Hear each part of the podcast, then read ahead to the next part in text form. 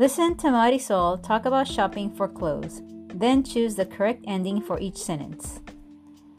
Hola, yo soy Marisol. Yo siempre voy de compras al centro comercial. Voy con mis amigas. A Irene siempre le gusta mucho el invierno.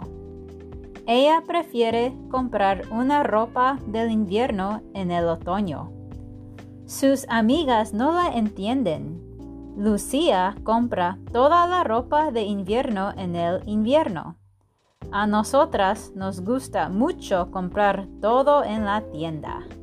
¡Adiós!